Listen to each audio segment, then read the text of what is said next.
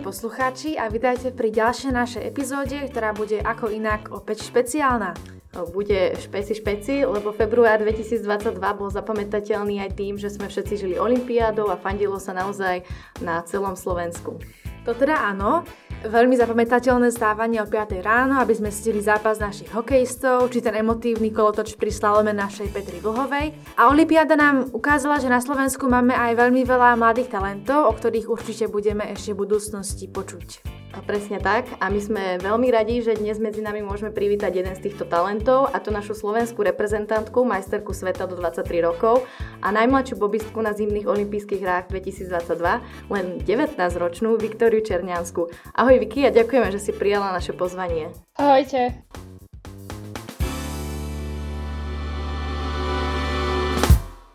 Tak ty si teda, ako sme už spomínali, naša reprezentantka v monoboboch. Áno. Ale zistili sme, že to nebol tvoj šport od malička, že si teda vyskúšala aj viaceré iné športy. Prvým bola športová gymnastika, atletika a až potom boby. Tak e, čo teda bude ďalej? Skúsiš MMA? tak e, to neviem, čo bude ďalej, ale tak chcela by som sa, chcela by som zostať pri tých boboch, aj keď asi to nebude úplne ľahké, keďže aj podmienky na to, ale budem robiť všetko preto a moja vízia sú ďalšie olympijské hry v, Milano, v Milane. No a k tomu MMA, tak to asi, to asi nebude ten správny šport. Ak by si to mohla porovnať, čo ti je také bližšie? Sú to tie boby, alebo stále ty si aktívne aj robíš teda atletiku, myslím? Áno, ešte robím atletiku a myslím si, že sa viac už považujem za bobistku ako za atletku, ale tie športy idú v ruka v ruke obidva, takže bez atletiky by som nezačala jazdiť boby a atletika je skvelý tréning na boby, takže myslím si, že tie, tieto dva športy do seba pekne zapadajú. A sranda, pritom úplne odlišné, teda povieš si atletika letný šport, boby zimný šport, takže budeš ašpirovať aj na letné olympijské hry? to úplne presne neviem, ale myslím si, že tie boby mi otvorili taký iný svet, ten športový, že Myslím si, že je úspech, že som sa dostala na Olympiádu v takomto športe, ktorý u nás na Slovensku nie je moc populárny alebo známy. A v tej atletike neviem, či sa mi to niekedy podarí, ale budem sa posúvať moje limity čo najvyššie. No ja sa priznám, že keď som bola malá, tak som si myslela, že Bobby je to isté, ako keď som chodila v zime sa bojo- bobovať a keď som sa pustila z toho zasneženého kopca. A teda jediné, čo som nerozumela, že prečo ste mali iné boby ako ja. A takže asi to, asi to teda nie je asi úplne iné, že uh, nie je to o tom sadnúť si a zvieť sa z toho kopca, že? No, nie je to úplne to isté, ale, ale boby sa dosť menili počas tých rokov, ako odkedy vznikli a keď vznikli uh, v 1930, myslím, alebo neviem, nejaký to bol rok, tak nebol, nelíšili sa úplne tie boby od, od takých, ako poznáš ty napríklad, ale samozrejme tým vývojom sú teraz úplne iné a aj to jazdenie, to není iba jeden malý kopec, ale je to kilometr, kilometr a pol dlhá dráha, na ktorej idem vlastne 120 a viac kilometrov rýchlosťou. Fúha, lebo tak tiež keď sa občas na tých športovcov pozerám, uh, tak si hovorím, že to je strašne rýchle, že teda či to nie je nebezpečné, tak či si, mi napadlo, či si si musela aj kvôli tomu nejak trošku zvýšiť životnú poistku. až, až do takýchto extrémov som nešla, ale uh, není, nemyslím si, že sa to považuje za nebezpečný šport, aj keď uh, vieme, že história tohto športu, tak sa tam objavili aj nejaké tragické nehody ale už tými vymoženostiami a tou technikou a ako sa to, ako ten šport napredoval, tak už takéto nehody sa nestávajú vôbec. A myslím si, že to není nebezpečný šport, mám tam prílbu a nič také hrozné sa tam stať ne, nemôže. Vlastne ako si sa ty dostala k bobom? Lebo ako si hovorila, ono to nie je úplne bežné. No tak ja tým, že som robila tú atletiku a som mala možno aj také šťastie, že môj tréner uh, vtedajší Andrej Bician jazdil aj tie boby uh, nejaké dve, tri sezóny. No a potom ho Bobový zväz oslil s tým, že či by som to teda nechcela vyskúšať aj ja, pretože on, bobisti väčšinou hľadajú nejakých dobrých, čo by mohli byť dobrí bobisti medzi atletmi, pretože ako som už spomínala, tie športy sa pekne doplňajú a ten bobový štart je veľmi podobný tomu atletickému. Tak si ma našli na atletickom štadióne a oslovili môjho trénera s tým, že či to nechcem vyskúšať a že som ročník 2002 a mohla by som sa dostať na olympijské hry mládeže, ktoré sa konali v Lausanne 2020. Tak to by som začala chodiť na štadióny, A vlastne ako ale prebieha ten tréning, lebo predsa len to asi nie je úplne jednoduché a ako ti to vychádza buď s miestom? Máš vôbec kde tu na Slovensku trénovať? Alebo je to závislé od počasia? Tak ten tréning je veľmi špeciálny na tie boby, ale samozrejme, že No tu na Slovensku nemáme nič, pod, nič, žiadne podmienky na tento šport, takže ja vlastne za každým špeciálnym tréningom musím cestovať do zahraničia. A tréning v lete mám taký ten atletický by som povedala, ale mám tam samozrejme viac síly, keďže tie boby musím aj na, zač- na začiatku roztlačiť a vážia vyše 150 kg, takže mm. nie je to ľahké. No a potom už za tým špeciálnym tréningom či už, či už samotné jazdenie v Bobe alebo aj bobový trenažer, tak to som chodila do Prahy. To je vlastne iba nejakých 60 metrov rovinka na kolajniciach a tam je prototyp toho bobu, ktorý vlastne roztlačam aj na tom štarte. No a potom tie samotné jazdy chodíme na dráhy do celého sveta, kde sa vlastne jazdí. Mm-hmm. Ako často, keď si chodila do tej Prahy trénovať takýto tréning, máš ako často? No teraz, keď som mala tieto tréningy pred uh, olympijskou sezónou, tak to som chodila na striedačku, že som bola dva týždne v Prahe a dva týždne doma v Bratislave. Takže som to takto striedala po tak, také dvojtýždňové sústredenia. Mm-hmm. A ty si teda majsterka sveta na Olympiáde si bola v kategórii monoboby, ale tam sú aj rôzne iné. Aké ešte iné by si vedela objasniť, že aký je medzi tým uh, rozdiel? Uh, tie disciplíny, myslíš? Áno, áno. No, tak teraz boli vlastne monoboby premiérovo na olympijských hrách v Pekingu 2022 a chceli to vlastne Medzinárodná bobová federácia chcela vyvážiť, aby aj ženy mali na olympiade dve disciplíny, pretože doteraz ženy jazdili iba dvojboby, že tam boli dve. Uh-huh. a muži majú dve olympijské olympijské disciplíny, jazdia štvorboby a dvojboby, takže teraz sa to snažili aspoň trošku zrovnoprávniť. Takže v tom je asi ten najzákladnejší rozdiel, že sa dá povedať, že tieto monoboby sú individuálna disciplína, aj keď samozrejme je treba na to veľa ľudí, ale som v tom bobe sama, že je to individuálny šport na rozdiel od dvojbobu a štvorbobov, ktorí sú už vlastne kolektívne športy. Uh-huh. A ja som teda aj čítala na internete, že ty keď si uh, získala ten titul majsterky sveta, tak ty si ich získala na boboch, ktoré vlastne ani neboli tvoje, že to boli boby, tvoje boby už boli uh, na ceste do Pekingu. A je tam vlastne nejaký rozdiel medzi tými jednotlivými bobmi, lebo predsa len ono nejaká tá kvalita tých bobov alebo nejaké to nastavenie asi má samotný vplyv. Čiže ako si sa zvládla takémuto niečomu prispôsobiť a zároveň vyhrať maj, titul majsterky sveta? No, tak e, samozrejme, že je rozdiel aj v tom, v tých v boboch, alebo aj v tom nastavení, ako si povedala. No a ten najzákladnejší rozdiel je, že vlastne ten monobob je prispôsobený na jazdu, že tam jazdí iba jeden človek čiže je kratší aj o niečo ľahší ako dvojbob. No a potom už to samotné nastavenie a vlastne ja som na tých majstrovstvách sveta jazdila na požičanom bobe od Lichtensteinska, pretože môj monobob už som mala vlastne istú miestenku, tak už sme ho poslali kontajnerom, čo prevážal vlastne boby do Číny, pretože tá cesta je veľmi zdlhavá. No a vlastne týždeň pred Olympiádou som už ho mala na ceste, takže som si musela požičať monobob od tohto štátu, teda kráľovstva od Liechtensteinska a bolo to samozrejme iné, ale dalo sa to zvládnuť a prispôsobila som si ho, ten bob trošku podľa seba. No a asi toľko by som k tomu povedala. Mhm. Pretože aj keď, keď sa jazdia dvojboby, tak uh, to sa môžu, si môžu federácie kúpiť, ak no, dá sa povedať akýkoľvek bob, ale tieto monoboby sme si museli kúpiť všetky štáty od jednej firmy, takže mm-hmm. je to mhm. možno trošku aj také, také férovejšie. Mm-hmm. A skúsila si niekedy tie uh, dvojboby alebo štvorboby? Uh, dvojbob som skúšala, aj som ho jazdila dve sezóny. Tie monoboby asi príjemnejšie pre teba, že? Uh, vieš čo, akože je to, je to príjemnejšie, ale ako som povedala, že som že sa mi to páči, že to je disciplína individuálna ale samozrejme, že by som určite chcela jazdiť aj dvojboby do budúcna, ale je to trošku ťažšie tým, že tento šport není u nás tak veľmi známy a je ťažké, no ja som rarita, že jazdím monoboby na Slovensku takýto šport, že robím a ešte, ešte nájsť k sebe nejakú, ktorá by, s ktorou by sme vlastne vedeli konkurovať tým svetovým štátom, není ľahké. Tak keď sa my zo Sáro nejak e, vyšportujeme, tak by sme mohli vyskúšať nejaký trojbob. No, keď ešte takú disciplínu vymyslia, tak môžeme. No ako je vlastne to bobovanie na Slovensku zastúpené? Lebo predsa len to musí byť aj finančne veľmi náročné. Tak dostávate nejakú podporu od štátu alebo od zväzu?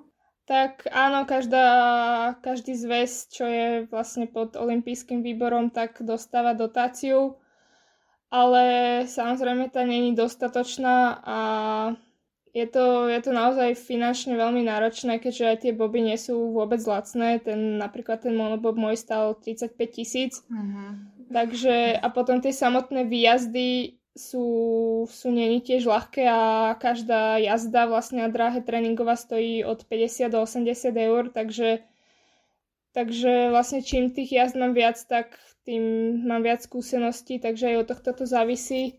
No a vlastne všetko to financuje Slovenský zväz bobistov a takisto som aj v stredisku Športové centrum policie, takže takto si nejak pomáhame. No a mňa ešte napadlo, to sa chcem opýtať, na to sme úplne zabudli, že keď si v tých boboch, ako funguje vlastne ten spôsob toho riadenia? Je to celé akože na nejakom umiestnenie váhy, alebo ako ja viem, že teraz sa mi zdoláva a doprava, to si volant nemá, nie?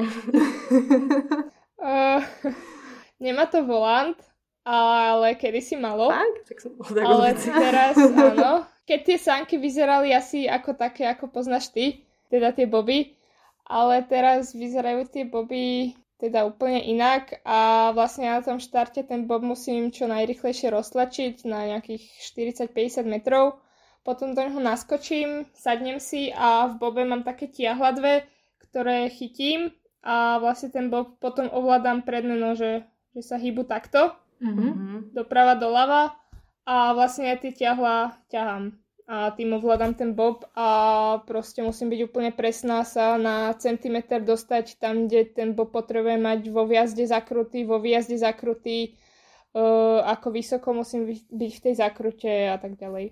A ono je to, keď si hovorila, že ten bob uh, váži nejakých 150 kg alebo koľko, ono to asi musíš poriadne potiahnuť, nie? Aby si, či je to citlivé, ako keď potiahnem trochu?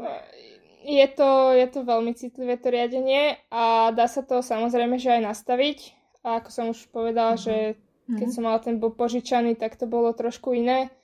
Ale je to veľmi citlivé, že to sa bavíme o malinkých pohyboch, že nie je to, že by som to ťahala jak jako život.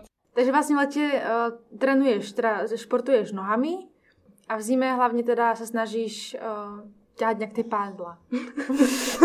no, no uh, trénujem celý rok nohami, ale pretože na tých boboch je dá sa povedať, že najdôležitejší, naj, najdôležitejší práve ten štart, mm-hmm. pretože na tých 40 metroch napríklad, keď niekto stratí pol sekundy, tak to už proste nedobehne v cieli. Mm-hmm. Takže tam sú medzi tými najlepšími stotinkové rozdiely na štarte, možno desatina, ešte desatina a pol je dobre, ale uh, vlastne na tom štarte sa rozhoduje o tom preteku. A vlastne to potom aj nezáleží od, od výšky, že ono sa to dá nejak uspôsobiť tej veľkosti, lebo tak asi je rozdiel, keď tam je dievča, ktorá má 1,50 m a dievča, ktorá má 1,80 m alebo dĺžka tých nôh, či ono? Uh, potom, no akože ten štart je taký, že to je asi jak v atletike, že tiež keď je nejaký silovejší typ, tak je rýchlejší, uh, lepší na tie šprinty ako nejaký 400 kár, ktorý má úplne inú postavu. Ale myslím Ale ako v tých potom, samotných potom, boboch. Áno, potom v boboch sú tam parametre, že minimálna váha bobu a maximálna váha bobu aj s posadkou, teda s pilotom, teda so mnou a vlastne maximálna váha bobu môže mať treba 148, 148 kg a ja ako atlet môžem mať maximálne 85 kg, takže keď mám napríklad 75 kg, tak si viem dovážiť do toho bobu 10 kg, aby som bola vlastne čo najťažšia. Mm-hmm. Čiže čím si ťažší, tým to ako, že by to malo byť, že lepší, hej, že rýchlejší?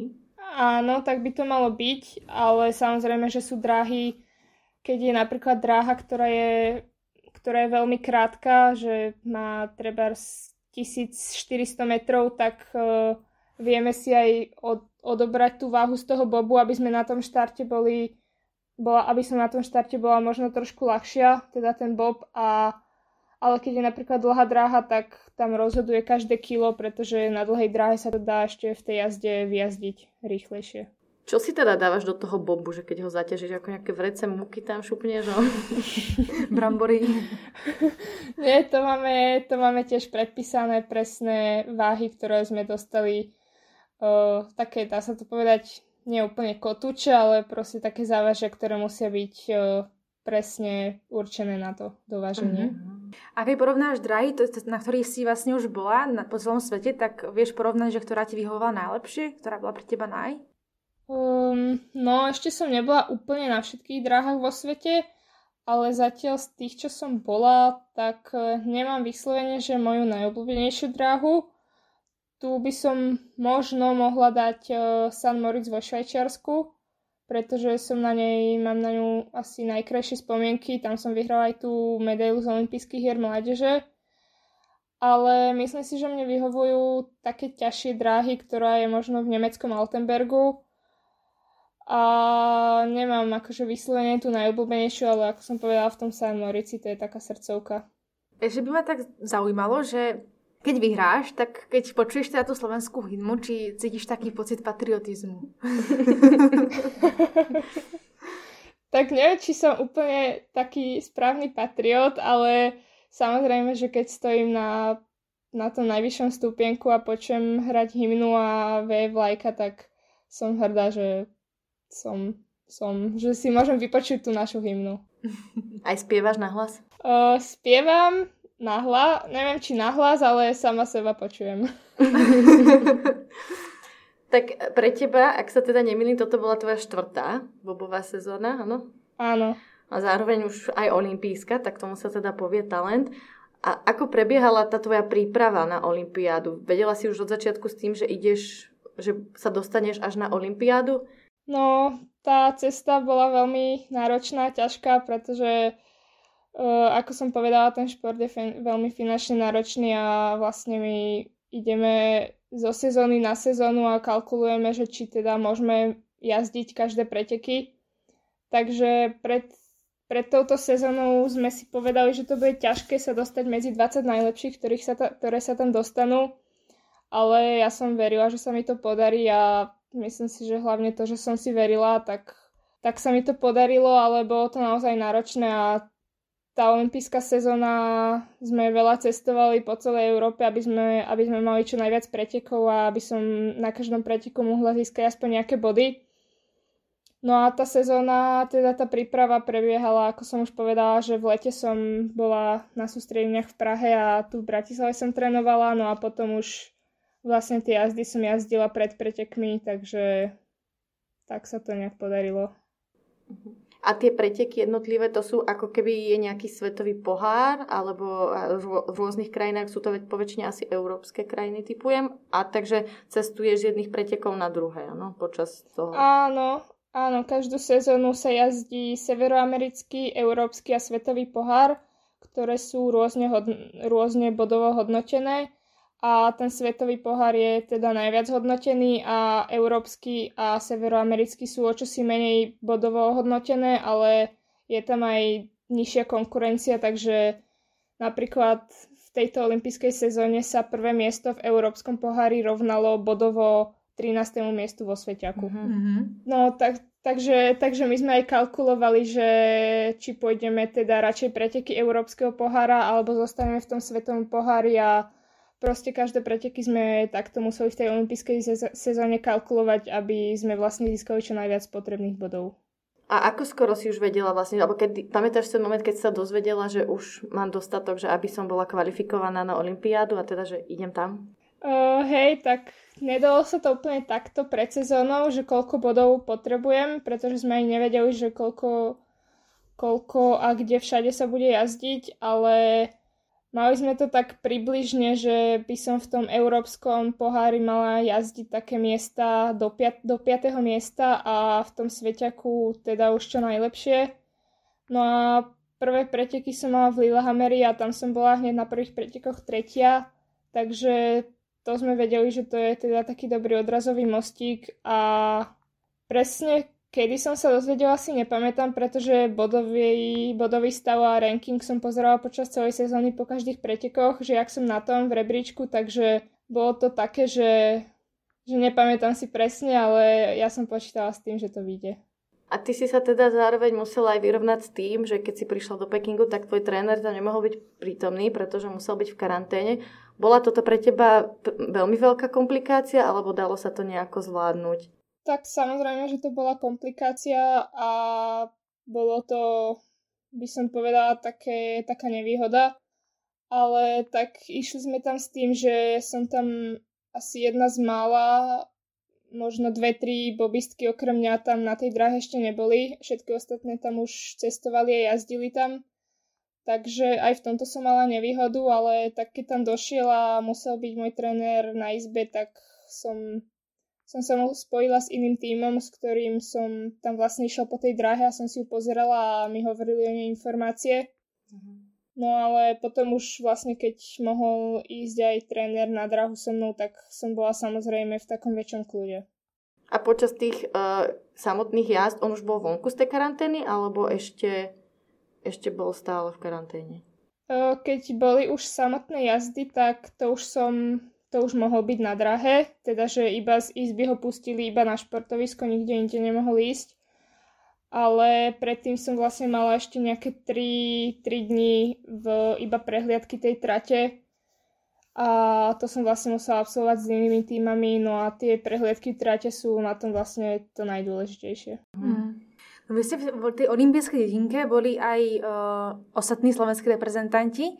A boli ste nejak rozdelení do viacerých budov a mala si aj nejakú spolubývajúcu? Boli sme, teda naša slovenská výprava bola v jednej budove, boli sme rozdelení na dvoch poschodiach a vlastne v tej mojej dedine sme boli iba teda ja, bobisti, sankari a lyžiari, takže boli sme tam taká malá skupinka. No a keď som došla, tak môj tréner išiel teda sám na izbu, pretože musel byť v izolácii a ja som išla na prvé tri noci tiež sama na izbu, keďže som s ním strávila najviac času. Ale potom som sa presťahovala k našej sankarke Katke Šimoniakovej, tak s ňou som bola potom na izbe. Uh-huh. No, ešte by ma tak trochu zaujímalo, že či ste, uh, aký ste vlastne mali taký bežný deň na Olympiáde? Či vám nosili raňajky roboti od Xiaomi? tak, roboti bohužiaľ nie ale taký bežný deň, no záviselo to od toho, či som mala teda tréning na drahe, alebo som nejazdila, ale tak asi taký bežný deň som mala, že som sa zobudila, išla som cez cestou na raňajky, som sa išla otestovať a potom som po raňajkách, neviem, som sa prešla po dedine, Uh, išla som do posilky na tréning a po obede vlastne ma čakal tréning na dráhe a večer už som buď debatovala s trénerom alebo s niekým iným a večera išla som spať. Aké tam bolo jedlo? Tak ma zaujímalo. Všelijaké, ale bolo, bolo celkom bez chuti. Takže prvé, prvé 3 až 5 dní sa to dalo zvládnuť aj som som si to tak akože vedela, čo si mám dať, ale potom už to bolo také všeho chuť a už som bola, už som sa tešila, kedy si dám domáce jedlo. Takže vám nevarili halušky? A brinzové halušky tam neboli. to bola asi iba rýža. no. Brinzová rýža. No my sme na internete zachytili správy, že viaceré krajiny sa obávali špionáže kvôli aplikácii MIT 2022. Napríklad Holandsko zakázalo športovcom brať si notebooky a mobily a dali im nejaké náhradné zariadenia. Tak mala si tiež takúto obavu, že či si si musela napríklad brať so sebou tlačidlový telefón? Tak e, a ja som zaregistrovala tieto, tieto správy alebo takéto nejaké informácie, ale akože nejak som to moc neriešila Nebrala som si ani nový mobil, ani som to proste neriešila. Takže, Takže možno nás teraz počujú. Pozdravujeme. Pozdravujeme Číňanov. A vám uh, tam na, panovala nejaká napätá situácia medzi rivalkami, či ste sa dokázali akože nejak pobaviť a nejak sa skamarátiť viac? Práve, že vieš čo, v tom bobovom športe sú, myslím si, že veľmi dobré vzťahy a myslím si, že tam celkom vychádzajú všetky štáty medzi sebou, aj keď samozrejme uh, napríklad Nem- Nemky si s Američankami nevymieňajú informácie o tom, že ako sa, ja- ako sa jazdia najlepšie linie, ale nie je to tam nejaké vyhrotené a ako som spomínala, že som bola na tých prehľadkách trate s iným tímom, tak som sa tam napríklad rozprávala aj tie prvé dni s Holandiankou, ktorá už na tej dráhe jazdila pred Olympiádou, takže ona mi pri tom veľmi pomohla pri tých líniách a o tej dráhe mi povedala veľa. Takže necítiš takú nejakú možnú rivalku, ako má napríklad Luhová, že by si mohla mať? Uh, takú, ako má Peťa, určite nemám ale keď som bola ešte v tej mládežnickej kategórii, tak som tam mala jednu Rumunku, Georgetu Popesku a s ňou som vlastne tak dlho sme boli tak, jak uh, Peťa s, s Mikaelou, že sme sa tam predbiehali, buď bola prvá ona alebo ja a vlastne na tých olympijských hrách mládeže vyhrala ona vtedy, ja som bola druhá a teraz na týchto majstrovstvách sveta do 23 rokov som vyhrala ja a ona bola druhá, takže bolo to také aj bola na Olympiáde? Uh, nebola na Olympiáde. Ja som bola jediná z týchto mládežnických, čo sa ostali na Olympiádu. A bola som tam bola som tam aj najmladšia. Ja len, že či si teda poznala tie baby už nejakých súťaží, alebo to boli pre teba úplne ako keby nové, Nie, všet, nové tváre? všetky, všetky dievčatá, ktoré boli na Olympiáde, tak som poznala, alebo som sa s nimi stretla. Uh, jediná výnimka bola Jamajčanka, s ktorou som sa videla prvýkrát. Oni to kde potom môžu trénovať? Asi to netreba úplne na stromoch. Asi, asi, asi jak ja nejak. mm. Takže my sme videli aj na sociálnych sieťach, že veľkú časť Olympiády si strávila aj práve so spomínanou Peťou Vlhovou, čiže prebehla medzi vami nejaká eh, iskra priateľstva? Tak eh, myslím si, že, že to môžeme aj takto nazvať, ale keď som vlastne došla do dediny, teda už pred Olympiádou som sa tešila, že budem s ňou v dedine. A keď som ju tam prvýkrát stretla, išla som sa jej prihovoriť, tak ona nevedela, kto som. No ale potom už na druhý deň sme sa vlastne začali baviť a sme sa zblížili a myslím si, že vznikol z toho veľmi pekný vzťah. A ty si teda bola aj, uh, videla si na život ten jej boj o zlatú medailu. Aká bola tam atmosféra na tom uh, dejisku? Bola, atmosféra bola super, na preteky sa došlo pozrieť asi všetci slovenskí, zo slovenskej výpravy, čo mali tú možnosť. Takže bola tam Danka Barteková, myslím si, že som ju pozbudzovala asi najviac, jak som mohla. A tie emócie, keď vyhrala, tak boli úžasné. Takže také, také čakáme o 4 roky uh, na Monobobuchan. Neviem, či o 4 roky, pretože aj Peťa získala medailu na tretej olympiáde, ale uvidíme. Čiže tvoj uh, ďalší veľký športový cieľ bude teda jedného dňa uvidíme o koľko rokov tá olimpijská medaila, áno? Tak každý športovec o tom sníva a je to môj veľký sen, a ako bola aj táto účasť na olympiáde a myslím si, že ďalší cieľ môže byť toto, alebo ešte medzi tým budú nejaké menšie ciele. Takže aký je tvoj teraz najbližší program? Čo máš na pláne ešte teraz? Už skončila pre teba sezóna, alebo... Áno, sezóna už skončila, olympijské hry boli vlastne posledné preteky, takže teraz máme pauzu, všetky baby a ja mám teraz momentálne tréningovú pauzu po olympiáde a od apríla začnem prípravu na leto, na atletiku aj a potom na zimnú sezónu ďalšiu. Takže teraz nadžgávaš koláčiku a tak si užívaš až predtým, ako bude nejaká tá príprava? Vieš čo, moc na sladké ja nie som, ale uh, aj keď netrenujem, tak uh, mám takmer každý deň tréning, lebo neviem vydržať, ale snažím, snažím sa oddychovať. A vlastne ako to potom funguje, keď ty máš, ty robíš ešte asi súťaž, súťažne atletiku, čiže tu máš cez leto a potom v zime máš akože boby, že neprelínajú sa ti tie preteky, či? Uh, neprelínajú sa mi, ale teraz, keď som mala pred Olympiádou uh, v lete, tak som ani nechodila na preteky atletické, pretože aj tá príprava musí byť úplne iná tým, keď uh, vlastne vyľaďujem formu na leto a potom ešte aj na zimu, alebo či tú celú prípravu smerujem iba na zimu, tak tá príprava môže byť taká uh, kvalitnejšia, môžem to tak nazvať, pretože je aj dlhšia, ale budem trénovať aj v atletike a uvidíme, že ako sa mi tam bude dariť. Budeme držať palce.